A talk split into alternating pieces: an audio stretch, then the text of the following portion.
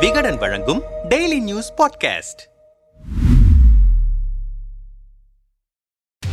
இலங்கையில் ஏற்பட்ட பொருளாதார நெருக்கடியால் வெகுண்டெழுந்த மக்கள் ஆட்சியிலிருந்த ராஜபக்சே சகோதரர்களை வீட்டுக்கு அனுப்பினர். அதிபராக ரணில் விக்ரமசிங்க பதவியேற்ற பின்னர் அங்கு ஓரளவுக்கு அரசியல் ஸ்திரத்தன்மை ஏற்பட்டது. சற்று பதற்றம் தணிந்திருக்கும் தற்போதைய சூழலில் மஹிந்த ராஜபக்சே மீண்டும் அதிகாரம் பெறுவதற்கு தன்னுடைய கட்சியினரை வைத்து அரசியல் காய்களை நகர்த்தி வருகிறார். மறுபுறம் அதிபர் ரணிலும் தனது பதவிக்காலத்தை நீட்டித்துக் கொள்ள திட்டமிட்டு வருகிறார். எதிர்க்கட்சிகளும் ஆட்சியில் பங்கு பெற முயன்று வருகின்றன. இலங்கை அரசியல் சூழல் எப்படி இருக்கிறது? அங்கு என்ன நடக்கிறது? ரணில் இலங்கை அதிபராக பொறுப்பேற்று நான்கு மாதங்கள் கடந்துவிட்டன. அவர் வருகைக்கு பிறகு வெளிநாடுகளில் இருந்து ஓரளவுக்கு நிதி கிடைத்ததால் அத்தியாவசிய பொருட்களின் தட்டுப்பாடு பிரச்சினை சற்று குறைந்து வருகிறது. கடந்த வாரம் நிதியமைச்சர் என்ற முறையில் பட்ஜெட்டையும் நாடாளுமன்றத்தில் தாக்கல் செய்துவிட்டார் ரணில். பட்ஜெட் தாக்கல் செய்ததை அடுத்து இலங்கை சுதந்திர கட்சியினரும் ஐக்கிய மக்கள் சக்தி கட்சியினரும் தொடர்ச்சியாக ரணிலை சந்தித்து வருகின்றனர். அமைச்சரவையில் ராஜபக்சேவின் இலங்கை பொதுசன முன்னணிக்கு மட்டுமே அதிக முக்கியத்துவம் அளிக்கப்பட்டிருப்பதை ஏற்றுக்கொள்ள முடியாது. எதிர்க்கட்சிகள் உட்பட அனைவரையும் ஒன்றிணைத்து சர்வ கட்சி ஆட்சியை அமைக்க வேண்டும் என்பதே இவர்களின் கோரிக்கையாக இருக்கிறது. முன்னாள் அதிபர் மைத்ரிபால சிறிசேனா தலைமையில்தான் சுதந்திர கட்சி தற்போது வரை செயல்பட்டு வருகிறது. அவர் பிடியிலிருந்து கட்சியை தன் பிடிக்கு கொண்டு வரும் வேலைகளில் இறங்கியிருக்கிறார். முன்னாள் அதிபர் சந்திரிகா பண்டார நாயக்க சுதந்திர கட்சி எம்பிக்களும் சந்திரிகாவுக்கு ஆதரவாக இருப்பதாக சொல்லப்படுகிறது. பிரதான எதிர்க்கட்சியான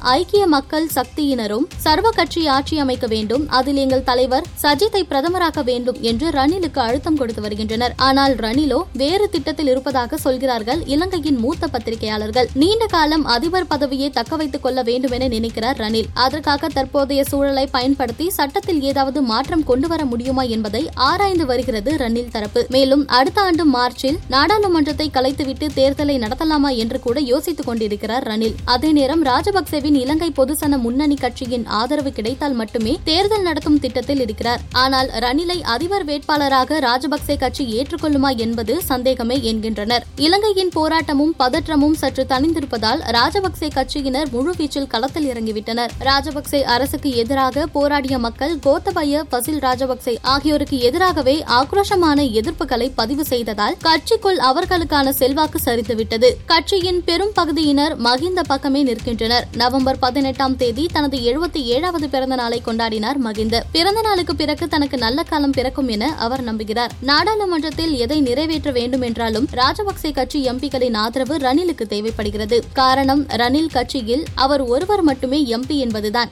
இதையே காரணமாக வைத்து மகிந்தவை பிரதமராக வேண்டும் என ரணிலுக்கு அழுத்தம் கொடுத்து வருகின்றனர் இலங்கை பொதுசன முன்னணி எம்பிக்கள் என்கிறார்கள் இலங்கை அரசியல் நோக்கர்கள். மேலும் ரணில் தேர்தல் அறிவிக்க வாய்ப்பிருப்பதால் இலங்கையின் பல்வேறு பகுதிகளில் இப்போதே பிரச்சாரத்தை தொடங்கிவிட்டனர் ராஜபக்சே கட்சியினர். ராஜபக்சேக்களின் வீடுகள் எரிக்கப்பட்ட சம்பவம் உள்ளிட்ட விவகாரங்களை எடுத்துரைத்து மக்கள் மத்தியில் அனுதாபம் தேட முயன்று வருகின்றனர். ஆனால் கட்சி கூட்டங்கள் நடத்த பெரும்பாலான இடங்களிலும் எதிர்ப்புகள் வெளிப்படுகின்றன. எனவே ரணில் இப்போது மகிந்தவை பிரதமராக்கவும் வாய்ப்பில்லை. தேர்தல் நடத்தப்பட்டால் அதில் ராஜபக்சே கட்சிக்கு பெரும்பான்மை கிடைக்கவும் வாய்ப்பில்லை என்று அரசியல் நோக்கர்கள் கூறுகின்றனர். பதவிக்காக அரசியல் கட்சிகள் ஒருபுறம் மல்லு கட்டி கொண்டிருக்க மக்களின் நிலை மிகவும் மோசமாகவே இருக்கிறது. அரசுக்கு எதிராக முன்னின்று போராடியவர்கள் மீது பயங்கரவாத சட்டத்தை பயன்படுத்தி வருகிறது ரணில் அரசு. காலி முகத்திடலில் நூத்தி ஐம்பது நாட்களுக்கும் மேலாக நடந்தது போல இனியொரு போராட்டம் நடந்துவிடவே கூடாது என்பதில் அனைத்து கட்சிகளும் ஒரே கோட்டில் நிற்கின்றன. விலைவாசி உயர்வை எதிர்த்து ஆங்காங்கே போராடி வரும் மக்கள் அத்தியாவசிய பொருட்கள் தட்டுப்பாடின்றி கிடைத்தாலும் அவற்றை வாங்கும் அளவுக்கு எங்களிடம் பணமில்லை. ஐநூறு ரூபாய் விலையேற்றிவிட்டு